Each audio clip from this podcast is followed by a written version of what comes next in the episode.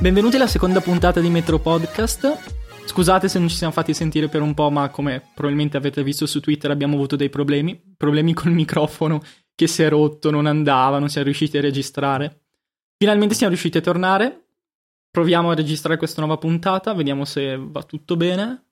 E come prima cosa ci tenevamo a ringraziare quei 1100 di voi che ci hanno dato fiducia e hanno ascoltato la nostra prima puntata, non sapendo chi eravamo, non sapendo uh, di cosa avremmo parlato. Ci hanno dato fiducia e semplicemente grazie. Speriamo che continuate ad apprezzare quello che stiamo facendo perché ce la stiamo mettendo tutta. Uh, questa volta volevamo parlare di serie TV, volevamo parlare delle nostre serie TV preferite, parlando un pochettino uh, del perché le abbiamo scelte, del perché le seguiamo, del modo in cui le seguiamo. E per questo passo la parola a Simone. Sì, dunque, um, le serie TV sono un po' eh, ormai quello che faccio alla sera dopo aver studiato, aver fatto quello che devo fare durante la giornata, dedico un po' di tempo alle serie TV e in questo periodo stavo seguendo, eh, stavo recuperando anzi Homeland eh, e cercavo di recuperare la terza stagione di Game of Thrones perché fra poco ricomincia. Eh, secondo me ultimamente le serie TV stanno prendendo eh, sempre più spazio all'interno di quello che è il nostro, il nostro tempo libero, almeno dal mio punto di vista. E uh, c'è, gente, c'è, chi le paragona a, alla letteratura degli altri tempi. Voi che cosa ne pensate di questo punto e che cosa seguite? Ma io sono assolutamente d'accordo. Ho sempre pensato che i film, per la loro stessa natura e per la loro brevità, a parte The Wolf of Wall Street, che è lunghissimo, tre ore abbondanti, i film solitamente sono sono corti, quindi riescono a trasmettere un numero limitato di cose rispetto al, ai libri, per esempio. Le serie TV da questo punto di vista, avendo una narrazione scomposta che però dura più a lungo nel tempo, hanno la possibilità di approfondire di più i personaggi, di approfondire di più la trama, di essere più completi da un punto di vista della narrativa. E questo è il motivo per cui, ad esempio, preferisco le serie TV come Breaking Bad che hanno un arco narrativo unico che si segue rispetto a serie tv, adesso non so qual è il termine tecnico, in cui viene presentato ogni episodio un caso specifico che magari ha poco collegamento con gli altri, come per dire un CSI o un, altre cose del genere. Non so, mi viene in mente ad esempio un controesempio, Gian, Black Mirror. Black Mirror è un po'... è bellissima ma è limitata episodio per episodio, non ha una trama unica a cui seguire o se no ci sono altre serie, tipo Skins mi viene in mente, dove ogni episodio è un po' a sé stante, in cui si vede il punto di vista di questo gruppo di giovani uh, di Bristol, uh, passando dall'uno all'altro ciascuna puntata, ed è come se fosse un piccolo cortometraggio di 30 minuti. Eh, per me sono interessanti anche i modelli di distribuzione alternativa. Eh, non per niente la mia serie TV preferita è giovanissima, è nata soltanto l'anno scorso e nonostante ne abbia masticate parecchie negli ultimi anni, è quella che mi ha colpito di più, un po' perché rispecchia parte dei miei interessi, un po' perché ha un regista e un interprete che sono a mio parere talentuosissimi e bravissimi.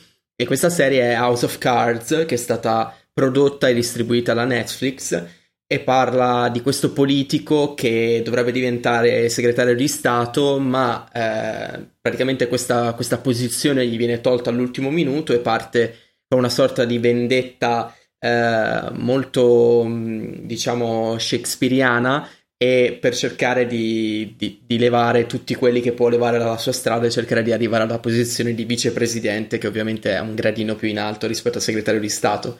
E, e la cosa innovativa, in particolare, oltre alla trama fantastica, i personaggi, l'ambientazione e tutto il resto, è il fatto che House of Cards sia stata distribuita eh, interamente al giorno del lancio, tutti i 12 episodi, e adesso, eh, tra pochissimi giorni, in particolare eh, il giorno di San Valentino, uscirà la seconda stagione e sono proprio curioso di vedere poi come, come andrà avanti.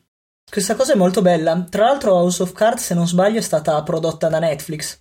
Netflix che adesso a breve speriamo arriverà in Italia. Io sinceramente personalmente non vedo l'ora che arrivi, anche se ho un po' di paura rispetto sia alla quantità dei contenuti, sia rispetto al fatto che probabilmente le serie TV saranno doppiate. io ah, volevo un attimino ricollegarmi, scusate, al concetto della fruizione. Voi come le guardate le serie? Vi guardate come Netflix tutti gli episodi uno dietro l'altro? Ve li guardate uno alla settimana? Li guardate dove? Sul computer, sull'iPad? Ve li trasferite sulla TV quando siete in giro? No, ma infatti è interessante questo, questo aspetto, anche, anche, a me interessava approfondirlo un po'.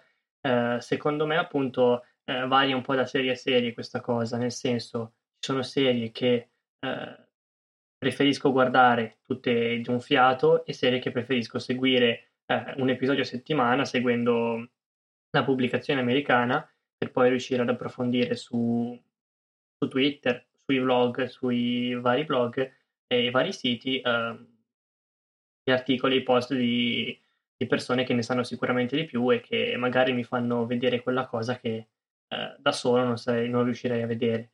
Eh, anch'io appunto eh, adesso aspetto Netflix per provare ad avere tutti gli episodi di una serie, recupererò House of Cards che avevo visto solo in parte, quindi uh, proverò anch'io a vedere tutto di un fiato questa serie TV. Uh, eh, diciamo che eh, io oltre a essere preoccupato per, per, la lingua, cioè nel doppiaggio italiano, che molto spesso è, è abbastanza inquietante, ho notato uh, l'altra sera appunto in The Wolf of Wall Street che citava Gian alcuni doppiaggi pessimi, sono preoccupato anche per il per la velocità di banda che abbiamo in Italia, perché almeno mh, la mia velocità è talmente bassa da non permettermi uno streaming decente, quindi eh, sarei fortemente penalizzato.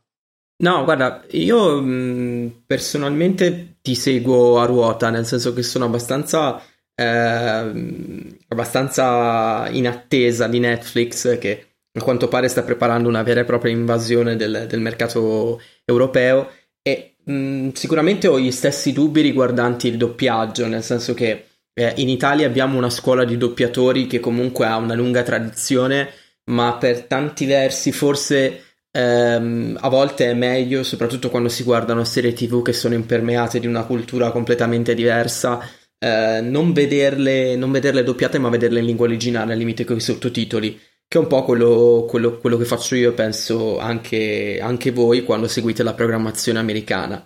E per quanto riguarda il discorso di, di Netflix in particolare, sui... io non credo che ci saranno grosse problematiche da quel punto di vista. Uh, sì, sicuramente riguardo la velocità dello streaming e quindi quanto si riuscirà a ricevere, eh, a che velocità, eccetera, eccetera però non credo avremo grosse difficoltà per quanto riguarda il costo, nel senso che si diceva la stessa cosa di eh, Spotify e Ardio e gli altri servizi di musica in streaming quando sono arrivati in Italia. E eh, in realtà il prezzo è stato in linea con, con, gli altri mercati europei, quindi credo che ci sia da, da ben sperare. Un ultimo appunto di metodo, eh, io forse sono un po' eccessivo in, mia, in questo mio metodo di selezione, però quando devo decidere quali serie tv guardare, eh, un po' ovviamente vado a gusto personale e un po' mi, mi faccio aiutare dall'Internet Movie Database, guardo un po' le serie tv che devo recuperare o che, che sono nuove, che abbiano un punteggio superiore a 8, 8.5 e che abbiano almeno 5.000 voti e provo a buttarmi sui primi 2-3 episodi. Se la cosa mi prende vado avanti a vederla, altrimenti no è un modo per fare selezione utilizzando l'intelligenza collettiva e dall'altra parte è un modo per, um, per prendere in mano un po' la cultura pop eh, di cui, di cui un po' tutti quanti ci nutriamo. Andre, tu hai sollevato prima un discorso parlando di cultura diversa dalla nostra, riferendoti al doppiaggio. Adesso provo un attimino a ribaltare dal punto di vista degli, eh, degli spettatori. Uh, noi probabilmente in Italia abbiamo anche un pubblico diverso che si vuole più o meno adattare a un contenuto diverso. Noi culturalmente siamo un pubblico che ama la sitcom su canale 5 alle 9 piuttosto che il, la sitcom al pomeriggio su Rai 1 roba più leggera o addirittura siamo il popolo dei cinepanettoni da un estremo all'altro. Uh, siamo sicuri che portare in Italia queste serie tv che possono piacere ai giovani, a chi le ricerca un po' di più, a chi cerca dei contenuti uh, un pochettino più pensati siamo sicuri che questa cosa pu- possa funzionare anche nel nostro paese quando uh, noi stessi statisticamente cerchiamo e desideriamo altro? Uh, guarda, io mh, mm, ho letto un libro tempo fa di, di Chris Anderson, il, il direttore di, l'ex direttore di Wired che adesso ha lasciato, eh, che si intitola La coda lunga. E lui teorizza fondamentalmente che in un mercato in cui, uh, come dei prodotti audiovisivi, ma anche in tanti altri, uh, ci siano delle nicchie che possono essere estremamente remunerative. Ovviamente non si è inventato nulla di nuovo, però lui dice che la distribuzione real time eh, dei prodotti non necessariamente rispecchia il successo commerciale che poi si avrà a lungo termine per quel prodotto. La sto veramente sintetizzando in maniera brutale, però credo.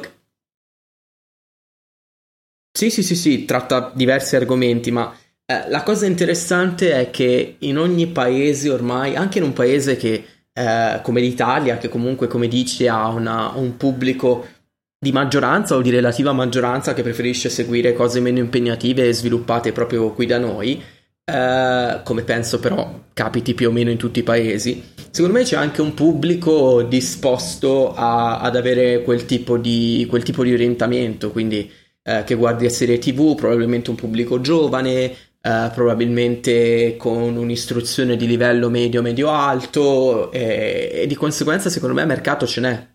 Beh, sono d'accordo assolutamente con te, anche perché la mia idea adesso questa è una parola strausata e abusata, però con la globalizzazione si sta assistendo a una, diciamo, omogenizzazione dei gusti e delle preferenze a livello mondiale. Quindi secondo me questa cosa, soprattutto con le generazioni più giovani, si sta vedendo anche molto in Italia il numero di persone non, diciamo, geek, per usare questo termine, che segue serie TV in contemporanea con gli Stati Uniti in streaming in vari posti è, è molto alto. Anche tra i miei amici c'è tanta gente che lo fa. Già, non direi omogenizzazione dei gusti, anzi forse il contrario. È proprio per il fatto che si ha un'offerta più ampia, uno può uh, rinchiudersi oppure può uh, trovarsi nella propria nicchia, può cercare quello che piace a lui, sia che sia... Uh, per intenderci, Canale 5 propone un tipo di telefilm, mentre tu se vai su Netflix, se vai in internet e te le scarichi, più o meno legalmente, puoi avere accesso a qualsiasi serie che viene prodotta. Quindi non credo sia questione di omogenizzare i gusti, anzi, tutto il contrario. Però una cosa, secondo me il fatto che ci sia più varietà di scelta, il mio era un discorso probabilmente più generale, il fatto che ci sia più varietà di scelta non vuol dire che comunque i gusti non convergano in una certa direzione. È solo questo. Adesso. Massico. Io sono d'accordo. Io so... Scusa, Simo. Vai pure, Andrea. Uh, io sono d'accordo con Gian quando parla di omogenizzazione derivata dalla globalizzazione nel, nella modalità per cui è vero che uh, i gusti comunque dei, dei teenager, quantomeno di teenager o poco più, eh, di origine, tra virgolette, che vivono in Occidente, banalmente, sono fortemente influenzati da quella che è la cultura americana, ma è così dai tempi del piano Marshall, cioè stiamo parlando del 47. Eh, comunque la cultura Uh, pop è quasi sempre stata un derivato o un derivato in ritardo uh, di quella statunitense e di conseguenza credo che anche questo, questa, uh, questa generazione non, non, faccia eccezione da quel punto di vista. C'è da dire che l'Italia in particolare ha un, come dire, uh, ha una particolarità tutta sua perché noi siamo, diciamo, almeno a mio parere, un paese che è un po' nel guado. Da una parte ha Uh, questo a volte un anti-americanismo becero proprio fortissimo, a volte anche immotivato. Dall'altra parte, ogni volta che uno guarda il presidente Obama dice: Ah, porca miseria, ma perché non riusciamo ad avere il presidente Obama anche noi negli Stati Uniti? Cioè, come negli Stati Uniti, avere discorsi come quelli che fa lui, eh, bla bla bla. Quindi un po' siamo così. Andre, ma guarda che anche la cultura pop che hai appena nominato è nata comunque da una nicchia. Mi viene in mente il rock. Il rock è nato partendo da quella che era la musica dei neri, che poi sia stato stravolto, etichettato in maniera più commerciale dei bianchi sono cose che nascono da una nicchia, da quello che non è canonico, da quello che all'epoca non era la musica di Tim Panalley, e che poi sono scoppiate perché piacevano. Quindi, secondo me, eh, salta in alto la qualità, non quello che viene seguito da più persone.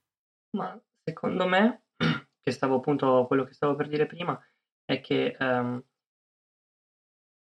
potrebbe sarà molto interessante il fatto di avere Netflix in Italia proprio perché um, canali principali di trasmissione di contenuti in Italia, quindi Rai, Mediaset, escludiamo Sky che comunque è una cosa eh, meno acce- cioè, con meno accesso rispetto, non è diciamo non pubblica, eh, pubblica nel senso che non è fruibile eh, in chiaro.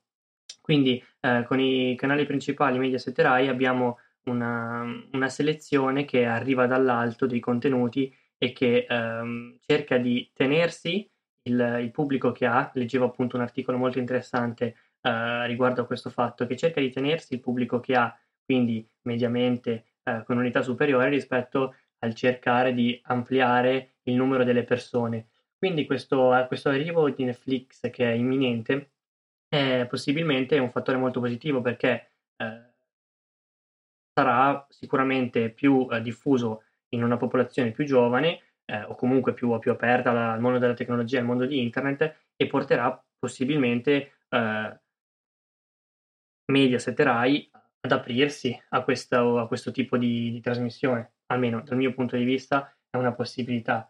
Non lo so se porterà ad aprirli, anche perché il pubblico richiede quello, è giusto che è giusto eh, a livello commerciale, Rai e Canale 5 finché certo pubblico, il pubblico tradizionale continuerà a chiedere quelle cose, continuerà a dargli quelle cose. Sì, potenzialmente è vero, però mm, bisognerebbe avere un po' del, dei numeri.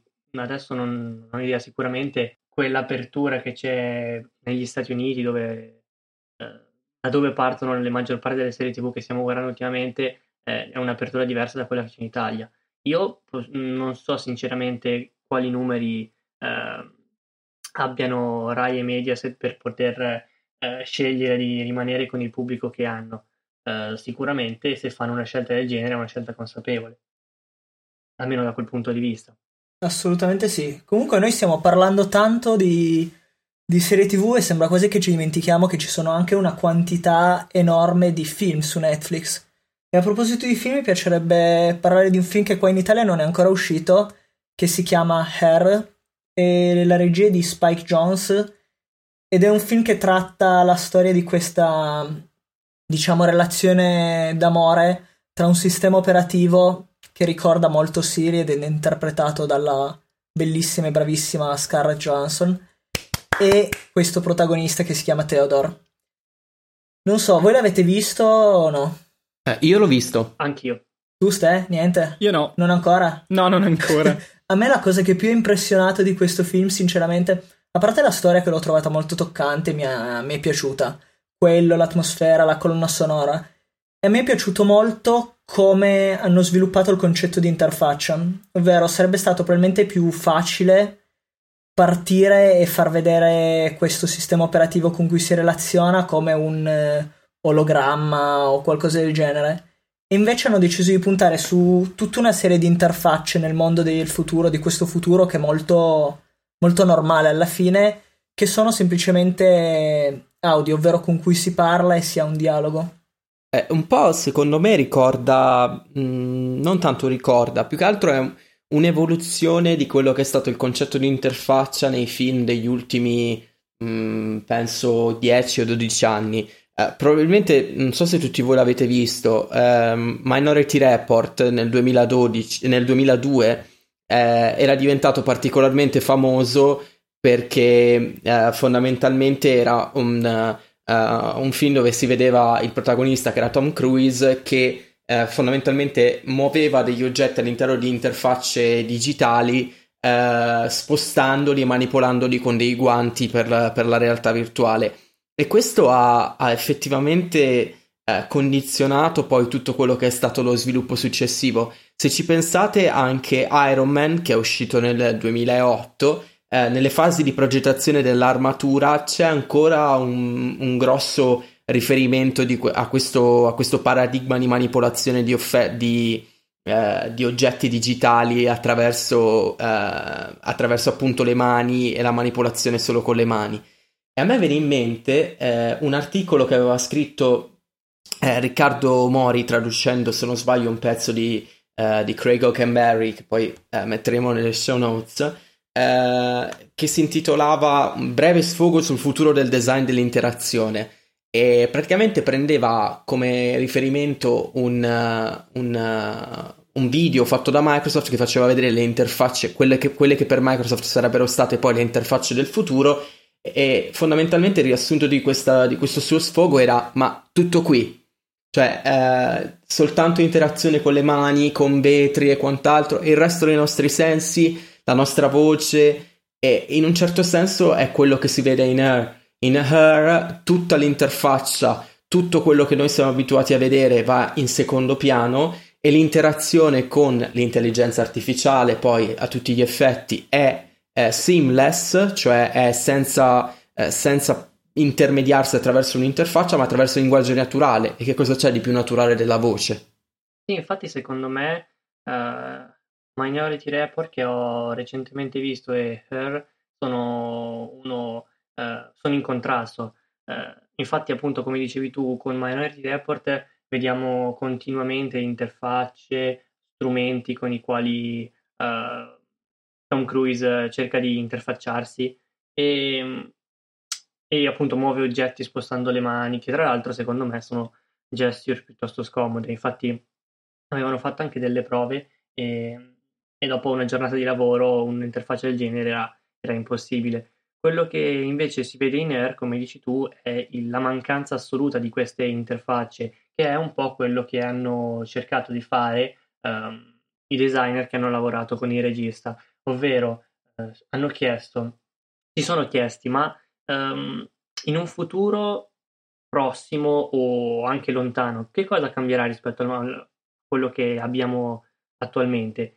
Eh, e eh, la risposta è stata che la tecnologia diventerà invisibile, ovvero eh, non, per, es- per, una tecnologia per essere davvero utile non deve richiedere un intervento invasivo da parte dell'utente, ma deve adattarsi all'utente stesso. E quindi con il controllo vocale, che è forse uno ehm, dei metodi più semplici che ha una persona per, per comunicare, eh, si può ottenere questo. È anche vero che dall'altra parte, eh, secondo me, il, dal punto di vista pratico questa, questo tipo di, di, di, approccio tra computer e, e persona è fondamentalmente um, non potrà essere davvero sviluppato perché eh, io mi sono immaginato nella scena in cui il protagonista Theodore eh, è in metropolitana e si fa leggere le email dal suo comando vocale, parla e dice sempre next, next per eh, mandare avanti le, le, email di spam. E questo secondo me è infattibile. Eh, Immaginatevi una situazione in cui mille persone sullo stesso treno parlano con il proprio assistente vocale e cercano di, eh, di comunicare con questo. Secondo me è una cosa relativamente infattibile. Eh, leggevo appunto un articolo su Wired che riprendeva un po' questo concetto e secondo me è una cosa abbastanza interessante. Non lo so, Simo. Stavo pensando, in fondo la, la fantascienza rispecchia sempre la fantasia di quella che è la società di quel tempo.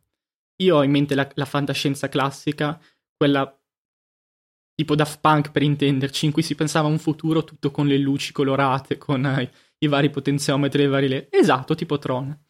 Uh, mentre adesso siamo arrivati a una cosa più sofisticata, l- l'interfaccia che sparisce per lasciare posto alla nostra voce, l'informatica entra nel quotidiano. E mi sembra un po' una tendenza portata avanti, ad esempio, dalle linee dei computer e dei telefoni, sempre più sottili, piuttosto che dall'avvento dei wearable devices, che portano l'informatica nel mondo reale, cioè non sono più uno schermo con cui dialogo con una tastiera, non sono più un qualcosa che devo accendere e controllare periodicamente, ma sono qualcosa che portano l'informatica e che mi seguono durante tutta la giornata e da cui posso tirare fuori dei dati.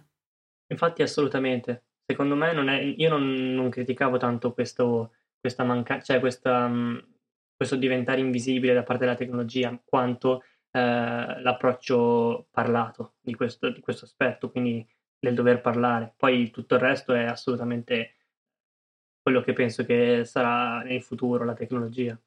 Chiaro Simo, ma sono cambi di paradigmi a volte talmente radicali che forse non è neanche questo quello che ci aspetta tra dieci anni. Per farti un esempio, quando è stato introdotto il mouse sul computer, la gente ci è rimasta un po'.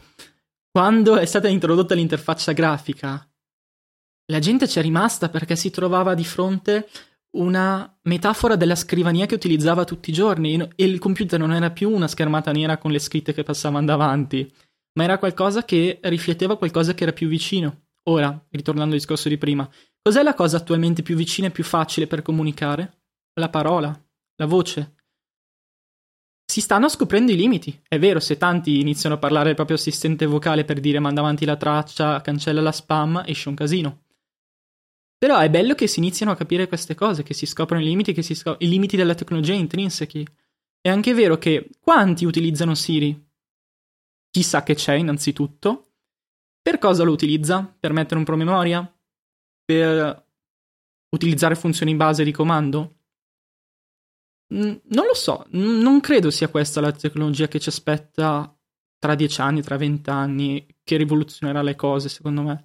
Penso che potrebbe essere ancora qualcosa di più sottile, sempre a livello nel quotidiano, ma de- dobbiamo ancora fare quel passo in avanti che stravolga le cose.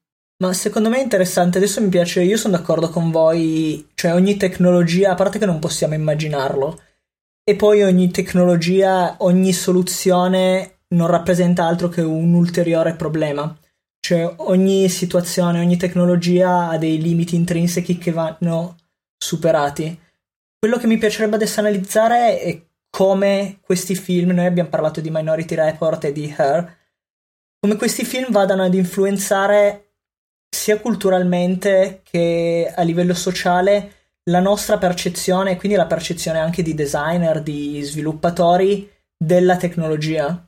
E quindi mentre un tempo la, nostra idea della tecnologia era questo, i grossi schermi, ologrammi, mani che muovono sul vetro, adesso potrebbe esserci un, para- un nuovo paradigma portato avanti da R che farà sì che il, non so, si vada un po' in quella direzione, si esplori quella nuova direzione. Ande, ti volevo fare una domanda. Secondo voi, perché immaginavano di muovere le mani su questi schermi? Era il riflesso di che cosa? Ma io non credo che sia una, una diciamo, un immaginario così distante. Eh, se ci pensate, fino a soltanto pochi anni fa si, si diceva, eh, quando, quando, ancora non era stato introdotto l'iPad, eh, non si sapeva se, fosse, se sarebbe stato sviluppato con iOS o con, uh, o con macOS, ai tempi si discuteva del fatto che uh, avrebbero potuto implementare sul Mac uh, un'interfaccia di touch ca- capacitivo e di conseguenza non è un tema di cui così diciamo che è così lontano nel senso degli anni e tuttora oggi probabilmente se ci si immaginano uh, le interazioni del futuro, ancora ancora ci sono fior fior di designer che le immaginano in quel modo. Io credo che ci sia una domanda forse ancora più profonda da farsi dal punto di vista culturale. Nei prossime settimane usciranno tutta una serie di film, tra cui ce n'è uno che avrà per la gioia delle nostre ascoltatrici femminili come protagonista Johnny Depp, che si intitola Transcendence, eh, che parlano, e secondo me ne parla anche Hair in un certo modo, eh, di un mondo post singolarità. E che cos'è la singolarità? La singolarità è un concetto filosofico-tecnologico ipotizzato da eh, uno scienziato e tecnologo americano che si chiama Ray Kurzweil, eh, che sostiene che entro un, diciamo il 2040 all'incirca eh, gli esseri umani saranno in grado di, eh, grazie al, alla velocità, all'aumento del cambiamento tecnologico esponenziale che diventa appunto sempre più veloce, eh, riusciremo a superare le limitazioni dei nostri stessi corpi e delle nostre stesse menti. E alcuni scherzavano dicendo che Her, in un certo senso, quando le intelligenze artificiali ehm, diciamo cominciano ad avere un intelletto superiore a quello dell'essere umano, paradossalmente sarebbe potuto essere tranquillamente un prequel per Terminator. In un certo senso, era una riflessione che mi ha fatto alquanto sorridere. Ma la domanda che secondo me, appunto, scaturisce da questa cosa qui è: secondo voi, un giorno in cui noi ci trovassimo di fronte all'avere Uh, non più semplicemente deep learning e simulazione intelligenza artificiale, ma una vera e propria intelligenza artificiale capace di, preno- di mh, mm, superare il test della macchina di Turing e quant'altro, quindi una vera e propria intelligenza artificiale come Her, eh, cosa, cosa penserete che cambierà nel nostro rapporto con le macchine e in generale nelle nostre vite? Ma secondo me dovrà, se, perché c'è sempre un se, se si arriverà a questo punto, secondo me si, si dovrà ripensare tutto. Sarà veramente un, completamente un fresh start. Secondo me queste cose sono state analizzate dalla fantascienza sia letteraria che cinematografica in tanti modi diversi, ma sono dell'idea che nessuno dei modi in cui, in cui è stata analizzata può prevedere quali saranno le situazioni che avverranno con dei cambiamenti così grossi. Cioè non, non so, ci sono dai, dai, punti di vista più catastrofici in cui l'intelligenza artificiale e i robot conquistano il mondo e diventano senzienti, a quelli in cui come nerd diventano semplicemente un punto di appoggio, però secondo me sarà, non so neanche immaginare cosa, però co- qualcosa di completamente diverso. Senza scomodare la fantascienza con gli scenari apocalittici, io penso che uh, l'uomo farà ancora fatica, come penso stia facendo ora, a stare dietro tutte queste innovazioni tecnologiche. L'uomo già fatica a stare al passo o stare anche un passo dietro all'ultima nuova uscita tecnologica a, uh, a, trovare un modo corretto di utilizzare la tecnologia. Pensate a un futuro in cui la, la, tecnologia diventa così parte della nostra vita quotidiana, diventando addirittura parte di noi stessi, del nostro corpo, che cosa potrà essere della, dell'utilizzo quotidiano nella società. Adesso la cosa che più permea la società a livello di tecnologia è il telefonino, quello che portiamo in tasca. Nel momento in cui non c'è bisogno di un telefono per comunicare perché basta che parlo e la persona a cui voglio parlare mi sente perché ha un chip addosso piuttosto perché siamo collegati da una rete globale che ci permea tutti. Uh, quali saranno le conseguenze sul comportamento umano? Continueremo a comportarci come ora? Stavo scrivendo ultimamente per, per la mia tesina un, uh, riguardante la, la, crittografia e ho notato come qualcosa che eh, è tecnologicamente molto avanzato, quindi il criptaggio di informazioni e eh, cose che ci sembrano abbastanza tecniche, siano in realtà una, qualcosa di veramente quotidiano, eh, ma che quasi nessuno sa, o almeno sa che esiste, ma non sa come funziona né ehm, in che modo si rapporta con noi. Questo, ho fatto questo esempio perché mi viene in mente appunto uh, un canale criptato che può essere un canale satellitare uh, deve trasmettere un'informazione in modo tale che non venga uh, che possibilmente non venga intercettata e trasmessa in modo in chiaro per, senza avere la, la chiave di decifratura. E questo cosa vuol dire? Vuol dire che quando noi accendiamo il decoder di Sky o di Mediaset Premium e eh, guardiamo un qualcosa, una trasmissione, eh, il nostro decoder e eh, il nostro satellite comunicano in modo tale da poter ehm, passarsi i dati e eh, leggerli in modo univoco.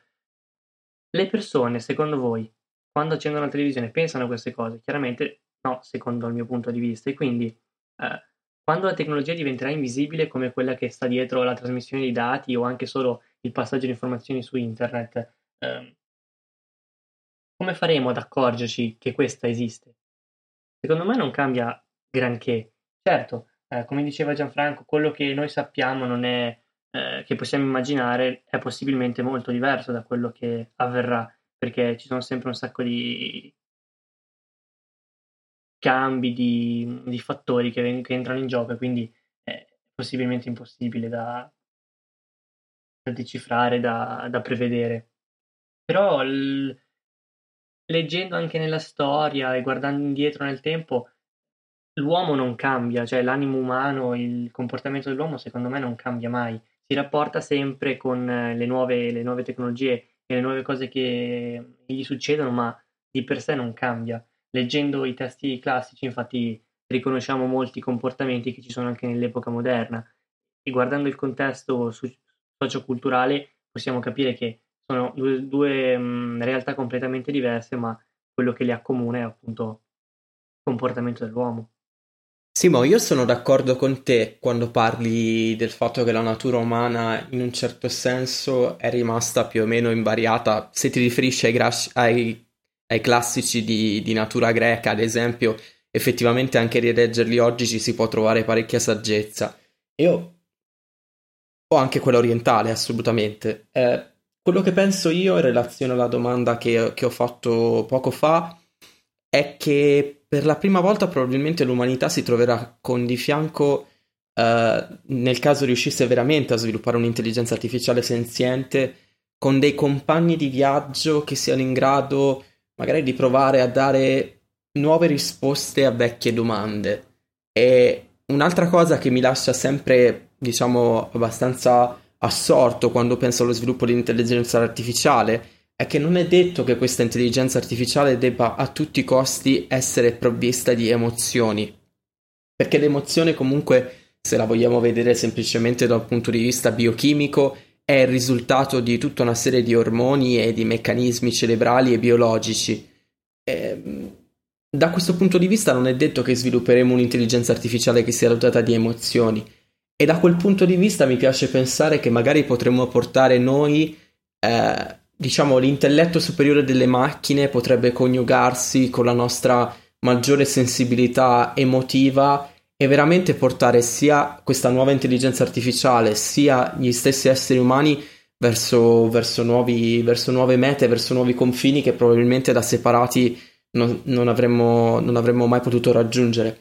Eh, un'ultima cosa che mi viene in mente è il, il, trailer di un film che dovrebbe uscire, sempre dato che in questa puntata siamo in vena di film, a novembre ed è il nuovo film di Christopher Nolan che si intitola Interstellar. È uscito un teaser trailer veramente, veramente bello che parla delle, delle conquiste dell'umanità e, e, un po' mi ci fa pensare. Questo, questo teaser chiude dicendo: Bisogna ricordarci che il, il nostro futuro sta sopra di noi e che l'umanità è la culla dell'umanità è la Terra, ma non è detto che l'umanità debba stare per sempre nella culla e quindi bisognerà necessariamente trovarsi probabilmente dei nuovi compagni di viaggio. Wow, direi che no, scusa Simo se no, vuoi. volevo fare una Vai. precisazione, poi se, se, se voi siete d'accordo concludiamo con questa grande frase che ha detto Andrea adesso che è molto d'effetto. E, um, lui ha parlato di um, reazioni chimiche, biochimiche e struttura interna dell'uomo. A me piace pensare un po' che c'è un parallelismo tra l'essere umano e un computer, perché alla fine mh, mm, noi siamo fatti da, da molecole, da atomi, che sono, diciamo, la sostanza fondamentale che poi si compone per formare eh, tutti i livelli superiori fino ad arrivare all'uomo.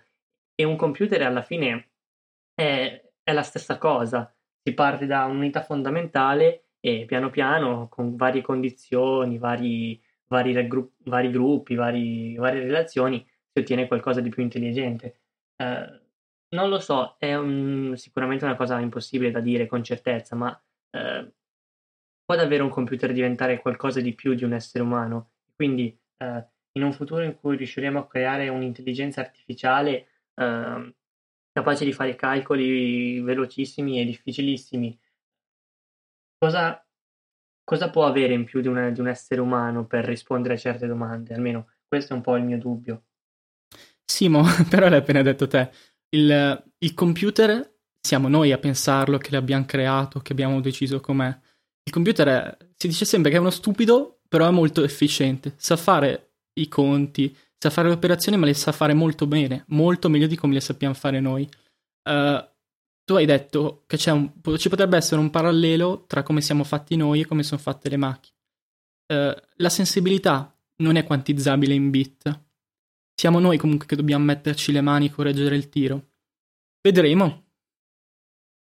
Eh, non lo so, perché comunque il, il computer per quanto perfetto sia, parte dall'assunzione di avere dati discreti. Non puoi mettere uh, cose che sono sfumature. Tutto qua. Beh, per adesso. In un futuro con un computer migliora, che si automigliora. Beh, io direi che, cari ascoltatori, avete capito che questo non è il podcast sicuramente in cui avete delle risposte, ma in cui solleviamo delle domande. E ci piacerebbe che vi facesse anche un po' pensare, che interagiste con noi, ci facesse sapere magari su Twitter cosa ne pensate di questi temi. Perché secondo me sono molto interessanti e sono, è fondamentale, anche se forse inutile, è fondamentale ragionarci su. Quindi vi ringraziamo per l'attenzione e vi salutiamo alla prossima settimana. Cerchiamo di esserci la prossima settimana e di prendere una pubblicazione settimanale in maniera fissa. Buona settimana a tutti e ciao. Grazie per averci ascoltato. Ciao ragazzi. Grazie a tutti. Ciao ciao. Ciao, ciao.